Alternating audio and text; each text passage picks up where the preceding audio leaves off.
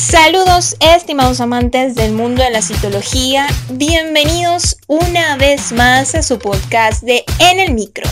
Detrás de este micrófono los saluda como siempre su humilde servidora Jessica Figueredo, licenciada en citotecnología egresada de la Universidad de Arturo Michelena, licenciada en bioanálisis egresada de la Universidad de Carabobo, certificado de locución número 59140 recordándoles como siempre que este es el único podcast que el día de hoy se graba desde Venezuela y mañana se escucha en todos los laboratorios de América Latina. En esta emisión les tengo una sorpresa muy especial. Les traigo una invitada a la que de verdad honor a quien honor merece. Yo la aplaudí en el momento de mi graduación. Es el primer promedio de la Corte 2022 de licenciados en bioanálisis de la Universidad de Carabobo. Y el día de hoy las traigo para ustedes, para que los inspire, para que los motive y para que la conozcan. Entonces, si les resulta interesante esta información, pues no lo pienses más. Este podcast comienza a continuación. Bienvenidos a En el Micro, un podcast de Rush Training Center. Ahora, un momento de publicidad. Este mensaje llega a todos ustedes gracias a nuestro patrocinador Cito Rush Training Center. A lo largo de tu vida, tú eres lo que aprendes, lo que compartes, lo que te esfuerzas, lo que sueñas, lo que te apasiona, lo que te inspira. Cito Rush TC es tu plataforma de educación a distancia. La marca de un citolover de corazón. Sigamos aprendiendo juntos. Estimados amantes del mundo de la citología, honor a quien honor merece. Hoy les traigo a Angélica Pérez, licenciada en bioanálisis egresada de la Universidad de Carabobo durante la corte 2022, luego de la pandemia del COVID-19. Y Quería traerles su historia para que conocieran un poco más de ella y se sintieran motivados, independientemente del lugar donde se encuentren. Angélica representa lo que sería dedicación por el estudio. Un promedio de 19,08 al finalizar la carrera y por eso he preparado esta serie de preguntas para ella. A continuación, cada una de estas preguntas. Y que sea la misma Angélica la que nos cuente sobre ella. Háblanos, por favor, un poco sobre ti, Angélica. Esa parte humana que quiero que toda América Latina conozca. Hola, Jessica. Bueno, primero que nada, yo quisiera agradecerte por la oportunidad que me estás brindando de estar el día de hoy aquí contigo, de ser tu entrevistada y pues realmente para mí es un honor que me hayas tomado en cuenta esta oportunidad. Y bueno, un poco acerca de mí. Yo tengo 26 años y soy oriunda de la ciudad de Maracay, ubicada en el estado de Aragua, en Venezuela. Desde muy pequeña fue una niña muy curiosa, enfocada en mis estudios, bastante disciplinada. Entonces yo creo que estas son las características de mi personalidad que han perdurado hasta el día de hoy y son las que me han permitido estar en el lugar en el que me encuentro actualmente. Y bueno, además de eso, yo siempre fui muy destacada en materias como biología, como química, pero algo que cuento muy poco es que yo le tengo fobia al nivel de que puedo desmayarme a todas esas imágenes súper crudas de la medicina. Entonces yo llegué a un punto en el que me preguntaba, mío, pero ¿qué puedo estudiar que incluya biología, que incluya química, pero que no sea medicina? Porque realmente no tengo el paciente desmayado y me voy a desmayar yo ahí al lado de él. Entonces de esta manera, luego de una investigación, luego de probar varias cosas, pues decidí estudiar bioanálisis. De esta manera eh, desarrollaba mis dos pasiones, que eran química y biología. Se trataba de algo del área de la salud, ayudaba a las personas, pero me encontraba lejos de la posibilidad de desmayar. Porque ciertamente en bioanálisis trabajamos con muestras de sangre, es verdad, pero no puedes comparar la cantidad que nosotros manejamos con la cantidad en la que se puede enfrentar un médico. Entonces, creo que fue la mejor decisión que pude haber tomado. Pregunta número 2 de esta entrevista. ¿Qué es lo que te motiva para seguir adelante? Wow, Jessica, esa es una de las preguntas más difíciles que tú le puedes hacer a alguien. Pero considero que el motor para seguir adelante no se trata de una sola cosa. Por lo tanto, bueno, en mi, en mi situación yo tengo varias motivaciones. Creo que uno de los impulsos que tengo es saber que si trabajo duro podré cumplir mis metas y mis sueños. También me motiva el hecho de hacer sentir orgullosa a esa pequeña Angélica que un día se levantó y tomó la decisión de comenzar a estudiar en esa universidad en la que tanto soñó y que hoy en día logró ese propósito. También me motiva la sonrisa y el orgullo que sienten mis padres cada vez que cumplo un objetivo, verlos felices y plenos a ellos es lo que me hace feliz a mí. Y bueno, por supuesto que no puedo dejar a un lado que me motiva mucho aportar un granito de arena en el desarrollo y en el avance de mi país Venezuela.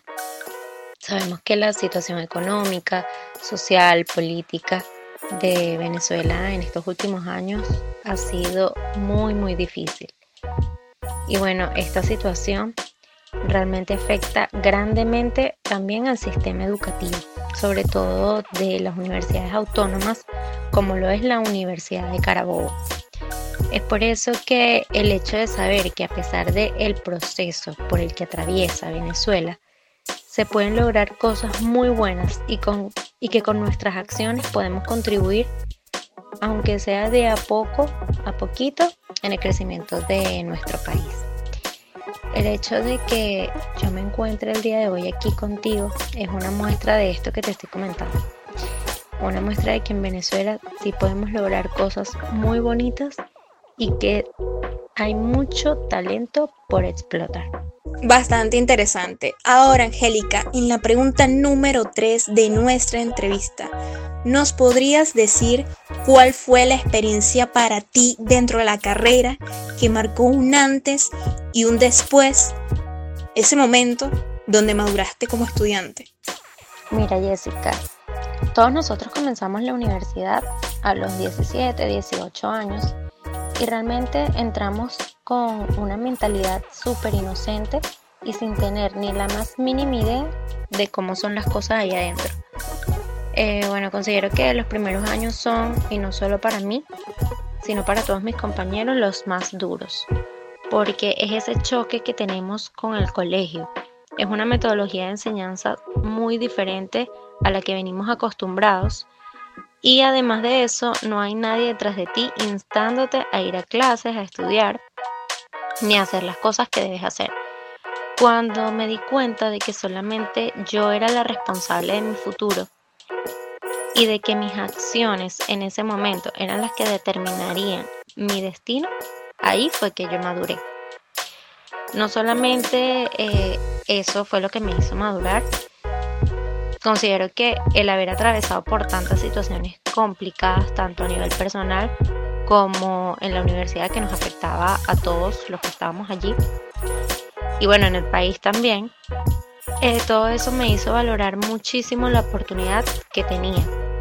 Fueron ocho años bastante difíciles, ocho años en los que vivimos paros universitarios, protestas nacionales, desabastecimiento, ese llamado apagón nacional en donde duramos días sin energía eléctrica en el país, dificultad para la realización de nuestras prácticas de laboratorio por déficit de insumos, luego vino la pandemia, realmente no fue para nada fácil, pero bien es cierto que todas esas situaciones nos fortalecieron y en parte fueron motivación para no desistir y seguir adelante. Pregunta número 4 de nuestra entrevista. ¿Qué sentiste cuando todos los compañeros de la promoción y la rectora de la Universidad de Carabobo te aplaudieron? Ese momento, cuando te entregan tu reconocimiento por ser el mejor promedio de toda la promoción? Jessica, esta es una pregunta que me la han hecho muchísimas, muchísimas veces.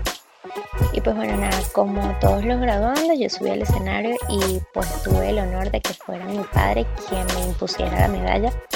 Posterior a ello, me dirijo a las autoridades para que me entreguen el título y hasta ahí todo bien. Ahí me dijeron que eh, tenía que devolverme al centro del escenario y hacer una ovación a los presentes por ser la número uno de la promoción.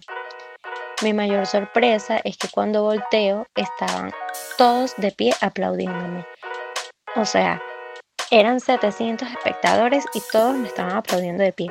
En ese momento se me puso la piel de gallina y de tanta emoción que sentía yo no podía ni siquiera llorar, o sea, simplemente me sentía como en shock. Luego de eso siento que me toca el hombro izquierdo y cuando volteo tenía a todas las autoridades detrás de mí de pie. Y en eso la rectora de la universidad, la profesora Jessie Digo, me dice, te tenemos una sorpresa. Y en ese momento me coloca la medalla por ser suma cum laude. Y me entrega aparte un diploma adicional. Además de eso me dio unas palabras súper emotivas. Y bueno, para mí ese día y en especial ese momento han sido de los más importantes en mi vida sobre todo porque para mí había sido un sueño graduarme con los máximos honores de mi Universidad de Carabobo y justo en esos minutos se estaba materializando. Pregunta número 5. ¿A quién le dedicas este título? Y bueno, este título y esta mención honorífica se la dedicó a mis padres y a mi hermano porque gracias a su apoyo durante toda mi vida y durante todos mis estudios, pude lograr lo que tengo hoy en día.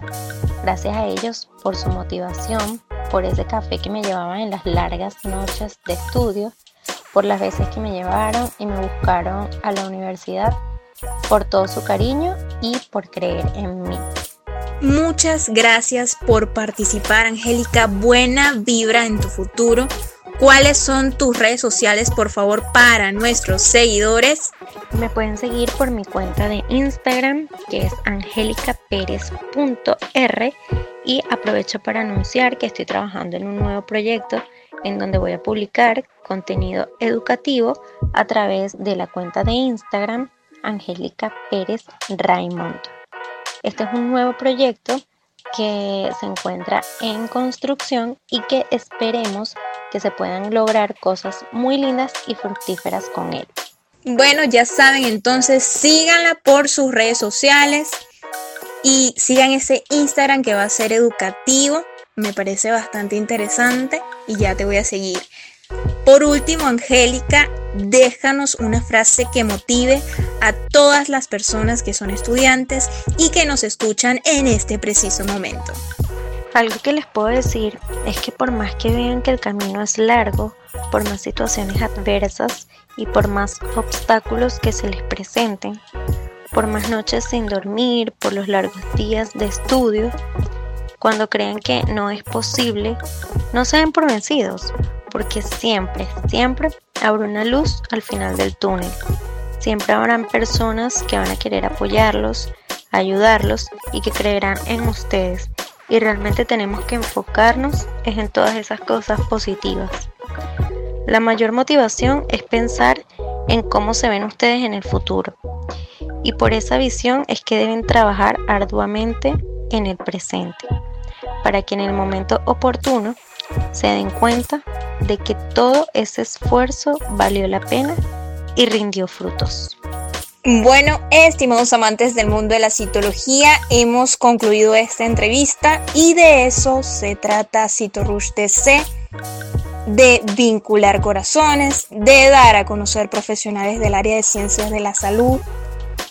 Nuevamente les digo las redes sociales de Angélica, nuestro primer promedio de la Corte 2022 de licenciados en bioanálisis de la Universidad de Carabobo, con un promedio de 19,08 mención honorífica suma cum laude. Entonces, las redes sociales de Angélica son arroba angelicaperez.r y arroba Angélica. Nuevamente hemos llegado al final de tu podcast favorito de En el Micro. Si te ha gustado este episodio, pues compártelo con todos tus amigos. Recuerda que puedes encontrarnos en Google Podcast, Spotify y iTunes. Nuestras redes sociales son CitoRushTC, mi Instagram personal, arroba LCDA Jessica. Muchas gracias, Angélica, por participar con nosotros en CitoRushTC en esta entrevista.